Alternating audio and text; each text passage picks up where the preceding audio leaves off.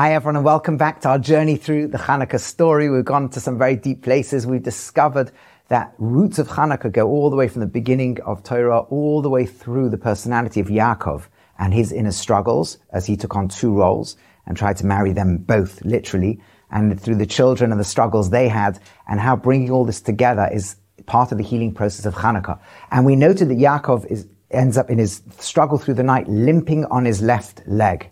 Um, in fact, there's a machlokas in halacha, a debate in Jewish law, because as a result, we don't eat a uh, certain part of the animal leg, uh, right, the left part, but is it really both legs, right? Because it's the legs that are damaged. And, and what are legs? And in sources that draw from, let's say, Kabbalistic wisdom, they'll talk about different parts of the body. The physical form of the human being has developed to map a structure of inner um, relationships between different attributes. And so each part of our body is an expression of different potential, different capabilities that map themselves onto um, different inner inner worlds. So you know, we talk about how Hashem made the world um, with wisdom and the tfuna and badas, like different things. So you got sort of mental attributes that map into the face and mind of the human. And then we say Hashem to God. We talk about uh, we talk about um, right? The greatness and kindness of the world, and that becomes manifest in our right hand, the, the dominant hand through which we primarily interact and do things like charity and giving. Gevura also restraint. Part of having two hands is that we can balance ourselves and learn to hold back. Tiferes, inner balance, harmony, where the body becomes one around the heart area, and, and that pumps and sort of gives animation to everything else. So we want to have kindness and, and lovingness, but we also want to have boundaries, and we want to be able to marry the two and produce that inner world of integrity and truth. And then our body splits again into two. It becomes a right leg and a left leg, and we talk about Netzach and Haid, which we're going to speak about today, which literally means the eternity or kind of the connection to that which will be eternal, and at the same time hold the glory for the human being.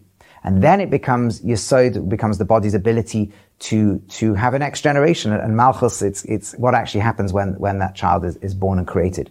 And it's, so we saw that Yosef and Yehuda, where the Jewish people naturally divide, is around that kind of sense of the part of the body that wants relationship with other, and the part that has to kind of step back and let a new life emerge, what we call Yosef and Yehuda. And of course, these become what will become later in history, Mashiach ben Yosef, Mashiach the son of Yosef of Joseph, and Mashiach ben Yehuda, the Mashiach the son of Yehuda, Mashiach ben David, Mashiach child of King David. And we saw that whilst they seem to connect to one another, they actually have very different modes of interacting with the world. One wants to interact in the world and shine in the world and go through the struggles of the world. And one wants to, to think about the future and see this world purely as its corridor the the corridor before the world to come, and almost not be involved in the world, right? And they've got different dynamics and, and a lot of tension between them. The, the, second, the world of Yehuda fears the world of Yosef, that it will lead to charisma and idolatry and getting too involved in the world and like Greece and all the other problems. And yet the Torah seems to say you need both. And it's in the attributes before, what we called Netzach and Hoid, right? The, the, if you like, the two legs that give standing to the rest of the body where Yaakov didn't achieve the full perfection that allowed this to, to, thing to go wrong, then in fact the reconciliation takes place. And amazingly, by the way, in the Torah, when the brothers sit down with Yosef, right, and he prepares the meal, he, he literally ensures the meal is, is shechted correctly according to Jewish ritual and law. And Rashi there says he made sure to remove the gid hanasheh, that sinew in front of them, almost if he's saying to them, consciously, subconsciously, prophetically, we have been torn apart because we haven't quite worked out this bit where our father was damaged. And that's what we've got to reconcile. And amazingly, the last words of that, tevach, leches, v'hachein, are the words Chanukah. Right? There's hints here all over the place, as we spoke about earlier. What are those two legs? Which characters come along and rectify that? And it's in fact the two brothers, just like the body moves from oneness into two over there. The two brothers who are the first brothers in Torah to, who should have been jealous of one another, but weren't. And that is Moshe and Aharon. Moses and Aaron. Everywhere through the book of Genesis, the book of Bereshit, the brotherhood breaks down. Cain and Hevel, the first brothers, one kills the other. Later on, Avram, Avram has to leave his family of his brothers. His children, Yishmael and Yitzhak, there's brotherhood jealousy. Uh, Esau is jealous of Yaakov and wants to kill him. The brothers, the struggle with Yosef and the brothers. But Moshe and Aharon have brotherhood perfected. And in fact, Moshe symbolizes the right leg of the Netzach, the, con- the connection to eternity. It's through him that Torah itself is manifest in the world, the eternal voice of God. It's through him that the Jewish people are created as a nation that's literally moved from Egypt in a moment that doesn't even exist in time. The moment, the midpoint of the night, in which he creates a nation that is attached to eternity, a nation that is beyond space and time. That's not really for Hanukkah, that's more for Pesach. But he is the attachment of eternity, the connection of a nation to God such that that nation will never really exist in a particular moment of space or time. A nation whose golden era will always be the future, Olam Haba, the world as it will be. A nation of Netzach, of eternity. And Aharon is the one who is going to interact with the people as they are now. Ohev Shalom, loving peace, says the Mishnah in Pirkei Avos. Rodev Shalom, Hillel teaches us this how you have to be like Aharon, pursuing peace. Ohev Esabrios, loving every creature out there, just like Yosef does. Umakarvan Torah and bring them near to Torah. And when Moshe is given his role and he sits and argues with God for many days at the burning bush, and at the end he says, Shlachar, oh, please God, send Beatishach with the one who you're normally going to send with. I've grown up in the palace. I didn't grow up with the Jewish people. I've grown up in the palace with Pharaoh removed from the people. The natural leader of the people is my brother Aaron. And God says, don't worry. He'll meet you. He will not have any jealousy over you. He will see your success and he will rejoice with you being successful. Aharon is going to bring with him the antidote to the struggles of the entire book of Bereshit, the book of Genesis. He will show you what real brotherhood is. And all the unresolved issue of Bereshit of, of the book of Genesis are going to be resolved in Him. And that's going to be the healing of all that wasn't resolved then, all that led to the susceptibility to exile in, in Greece and, and later on in Edom in the Western world and then the Arabian world. He will resolve it all. And of course, this is why that attribute is called Hod, glory. And they bring in the name of the Zohar, right, the Kabbalistic Medrash, that Hod, this leg, the left leg, right, the one that is going to stand for Aharon the Kohen, that is the eighth of the attributes of God's manifestation in the world. And it shines through Aharon the high priest. It heals that damaged left leg, right? And that is the one that manifests on Chanukah. So Aharon the Kohen is of course the one who's going to manifest on Hanukkah. And of course it's going to be Aharon. It's the Chashmonaim, the Hasmoneans who are Kohanim, who are his descendants. They are the ones who fight the Hanukkah. So even though Hanukkah's got to reconcile all the competing parts of the Jewish nation, it's the Kohanim who are going to do it. Specifically, Aaron's children. And of course the miracle will happen with the menorah that is Aharon's to light. If you look carefully at the part of the Torah that introduces it all, right? Parshas Tetzaveh, the Sedra, the section of the Torah that introduced it. Aaron has not yet really got all the role that he's going to have with all the other priesthood. That comes much later after the golden calf. But he already at this particular point is told he has to light the menorah. The menorah bringing God's presence, the Shekhinah into the temple, that was already his role because he is the one who can bring brotherhood to the Jewish people. And Eina Shechina show the Shechina cannot rest amongst unless there's shalom, there's peace amongst the people, unless there's real joy that comes when you each see one another, as Aaron does, he sees your success and rejoices. Unless you've got that, the God presence can't rest. Later, after the golden calf, he'll get another job in the temple, which is all that you do with, with offerings and so on, which originally the firstborns were going to. But right from the word go, there was no way to bring the presence of God, no way to light the menorah, the light that shines, revealing the presence of God, without Aharon. And so everything about Hanukkah runs through him. The healing of the nation runs through him. What is it that he brings into the world? And you see something wonderful happens with him and his descendants. And it's this, that in the book of Bereshit, in the book of Genesis, we never know if his ancestor, the tribe of Levi, have got it right or wrong. There's a lot of ambivalence around them. On the one hand, we find Yaakov, Jacob criticizing them. For example, Levi and his brother uh, Shimon are the ones who commit the whole, they, they free Dinah by doing the trickery around circumcision and they, their punishment, they punish um, for the abuse of, of Dinah, but they punish by killing. And Yaakov says this was the wrong thing to do the sale of Yosef. They did it. And we learned earlier what might be the positive motives, but ultimately it was a terrible mistake. And Yaakov Jacob is, is very reluctant to even give them a proper bracha, a proper blessing at the end of his life. He more gives them a direction of what it would take for them to go right. But later in the Torah, those two tribes come back together.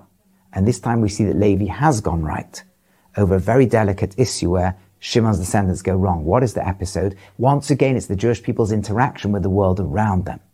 It's when the Midianite women come to seduce the Israelite men and bring them to idolatry. And the worst moment is when the tribe of Shimon, its leader, is in a, is, is in a relationship that involves idolatry and all other, all other prohibitions, right in front of the Mishkan, in front of God's own presence. And at that moment, this, this is going to destroy the whole nation.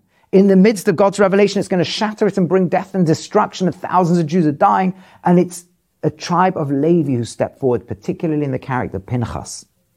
And in that action, he does an act that appears to be incredibly violent. He ends both their lives, which actually had to happen.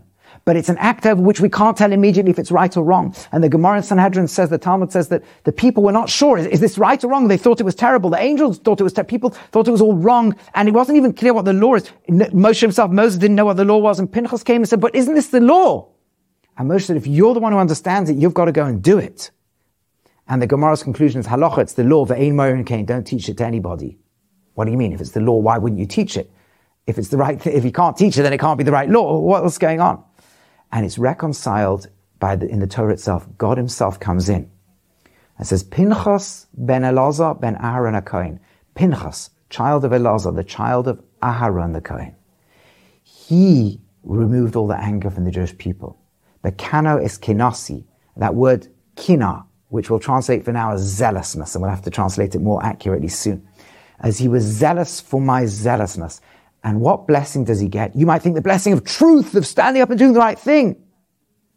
The blessing of peace. Shalom. Peace, but wasn't this violent? And the Zohar HaKadosh, the Holy Zohar, the Holy Kabbalistic Medrash says, Ein kanaus below rechimu. There is no kanaus that is not out of love no zealousness, not utter love. What does this mean? You see, there are acts where whether the act is right or whether the act is wrong cannot be judged by the act alone.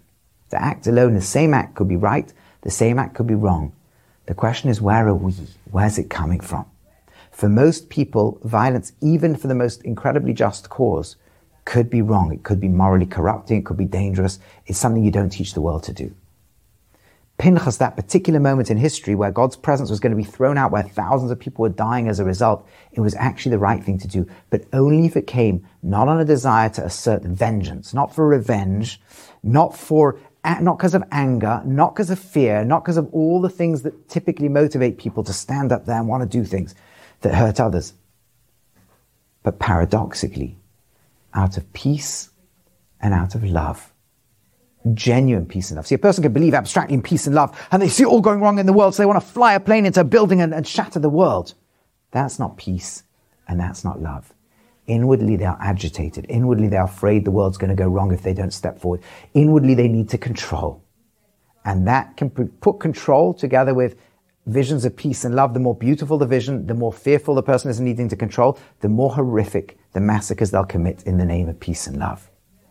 A person whose inner harmony is peace and love will never, ever commit violence unless it's the act that's needed to save the whole world or to save others. Pinchas is in a different mindset. He's in a mindset of kanos, and that Hebrew word kanos, zealousness, can come from the word to control. One flip side, vowel it one way, and it becomes kin, like kinyan. I control, I, even koina, I acquire things. It can, it can be jealousy, the desire to control. Vowel it differently, and it's Cain. It's the mother bird nursing her young. It's Kina. It's this sense of inward love, a sense of I don't need to control anything, a sense of I let God run the world and not me. And in that beautiful place where I'm never jealous, Aharon has no jealousy whatsoever. I see you succeed. Oh, that's beautiful, right? The only question Aharon ever asks in any situation is what does God want from me in this place? That's the glory of Hod. Moshe Rabbeinu says, God is in charge, Netzach. Aaron says, and therefore I will step forward into the breach and do whatever God wants me to do, which in 99% of cases is to put more love into the world, more peace into the world. I see an argument in the world. I'm not in control. Hashem's in control. What he, that's Moshe says, Hashem's in control. I'll tell you what the right thing is here. I can read you a Torah. Aaron's is okay, but because Hashem's in control, what I hear him say in every scenario is, so here's what I want you to do. It's actually step back forward. Moshe's voice is the voice of bitachon, trust God to run the world. Moshe stands on the mountain when there's a war to be fought, raises hands and says, our hands are faith in you, God. And then the war, war is fought. But Aaron is the one who says, yes. And what is God asking me to do right now? Aaron's actions are beautiful in this world. At a particular rare moment, Pinchas is the right thing to do now is take the spear and end this atrocity right, which is going to slaughter the whole Jewish people and destroy the world, that's what love and peace and the voice of God demands in that situation. In most situations, it demands love and peace. And the people are like, where is this guy coming from? Is it religious fanaticism, right? Is this Pinchas, grandson of Yisro, although he was amazing, converted to Judaism, but he had his idols, he'll become a religious fanatic for the Jews. This is not the right behavior. And God has to intervene and says, no, no, no. This is the world of peace and love. That's where he came from. And that's what made it the right thing to do. And the Yalkut Shimoni, one of the ancient Midrashim, says that God wore various cloaks in the world, which means he manifests in different attributes in the world. And kanaus, this sense of not jealousy, not possessiveness, but a stepping back from the world and therefore integrating it in the right way is the one he wore when it came to the Hanukkah story and gave to the Hasmoneans, to the Hashmonaim to fight the war. You see, that was what Yaakov Avinu, Jacob was doing all the way back when he came and took the little jars. Because if you're not, if you're trying to control the world, you won't care about little jars right? What are the big things, right? Where's my big business that's going to run? I'm busy with that because I need to make lots of money to give lots of charity. Surely that's important. And some fellows in your way right now who needs your care and attention. No, get out the way. I, have got to solve the world's problems. Moshe Rabbeinu says, no, no, no, step out the way. Right? You learn Torah, do the mitzvahs, let God run history. Aharon's voice is actually step back in the way, but not because I need to run and control the world because God wants me to interact all the time. So there's now a person in front of me causing me problems. God wants me to deal with them. And instead of trying to solve the world at that moment, how do I heal the world? By talking to them the way they need to be talked to. My problem that God sent me today is how do I work with this person? in my bigger mission to heal the world. Of course, we've got to think about charity that will heal, heal the world, about big things we can do in the community that will change the world. Of course, we've got to do that. But we've got to be sensitive to the fact that we're not running that world. That's Hashem. And each interaction we're doing has to be perfected at that moment. Ohev Shalom, loving peace. Roidev Shalom, pursuing peace. Ohev Esabrias, love each individual. Umakaravan La Torah, and bring them to Torah. That's how we got to operate. Now, you think about it, that's actually what Yaakov, after that struggle where he goes back there for the little jars, somehow they can be part of God's plan too. Then he wrestles, then he's limping. And then when he comes back to Esav, Esav says, I don't need these gifts. Yaakov says, right now, I've got to give you gifts, right? That's how I now interact in the world. And Esau says, I don't need these gifts. Kiyeshli rov, I have so much. And Yaakov says, you can have them, Kiyeshli kol, because I have everything. Yeshli rov, I have so much, means I'm trying to possess the world. And he says, I already have a lot. Yaakov says, no, you want to have more, don't you? Yeshli kol, I have everything. How can you have everything? You have everything precisely when you realize both these two polarities, that God has everything. And I'm now a part of God's vision for the world. My choices are part of this mosaic called history. Then I have everything. I'm tied into everything because my actions now will ripple across every part of creation, spiritually, mystically, in subconscious ways, and even naturally, in cause and effect ways that I cannot begin to fathom and see. That's what Yaakov has. That is the healing of Yaakov that allows him later on to come shalem to Shechem, complete to the town of Shechem. That healing of his leg is that attribute of, of both Moshe and Aaron. I need to think big picture, but I think big picture by interacting in every detail and moment the way this moment matters now. And that sense of what is the world demand of me in this moment is in fact exactly what the menorah is. That's the, the, the Medrash Tanchuma in Parashat Beha'aloscha when Aaron says, to Moshe, he says, you know, everybody's got a portion in this temple, right, that we built for God. Everybody's got a portion in the Mishkan. Everyone you can, where's their gold and their silver and their, and their weaving skills and their everything. And even the princes who stepped back now brought the first offerings. Where am I? And Moshe says to him, don't worry, yours is greater than theirs. Because you're going to be lighting menorah and that will last long after there's any temple. And, the Medrash Tanchuma, the one I was quoting before, he says, in fact, Aaron turns around to Moshe and, and, the Jewish people turn to God and say, why do you even need our lights, God? You know, the temple's only operating, the Mishkan only operates in the daytime and later the Beis HaMikdash. Just open the door and let daylight in. Have windows, right? What are we doing? And Hashem replies and says, greater for me than all the light I can bring into the world are the little lights you're bringing into the world. This is the light of the Hanukkah story. And in the final episode, what we're going to see is how this ties into the entire struggle they had with Greece. But let's sum up with where we are so far. Um, because the bit that I want to now tie in for this episode is how that heals Yosef and Yehuda, right? How that heals those two brothers. You see, if we have this deep sense of everything I do, I do because what does God want of me right now? That attribute called Netzach and Hoid. Netzach, God, you're in charge. Hoid, and therefore you want me to do the right thing in every moment. Then Yosef, with all his beauty and charm and his ability to perfect the world as it is now, steps forward. The brothers were afraid he's going to try and manipulate things, but because he was powered by those other attributes, which they didn't realize he was, he was able to be a tzaddik, righteous. That's why he is always able to look people in the eye and say, what do you need from me? And never manipulate anybody. And through his care for everybody, he's able to build the perfect world that's ready to bring Yehuda into it. He's ready to prepare this world for its introduction to a much deeper level.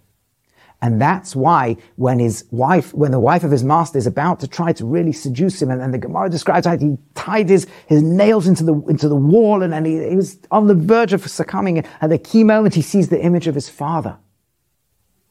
But listen to the words he says. He says to his wife, he, he says to his master's wife, he says, there's nobody greater than me in this household. My, my master has trusted me with everybody. The only thing he's withheld from me is you because you're his wife. If I would do it for Chatasi Kim, it would be a sin to God.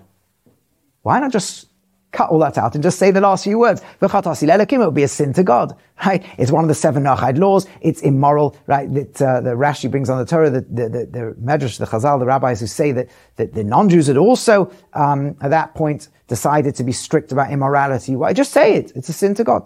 It seems that the overwhelming physical and spiritual power here was so strong, it might have overridden Joseph. It might have been able to overpower him. But one thing you could never overpower within him is his incredible integrity and loyalty. He has that attribute that Aaron will have later. And that's what powers his interaction and the chayin, the charm that he brings out. And of course, his chayin will become the Chanukah.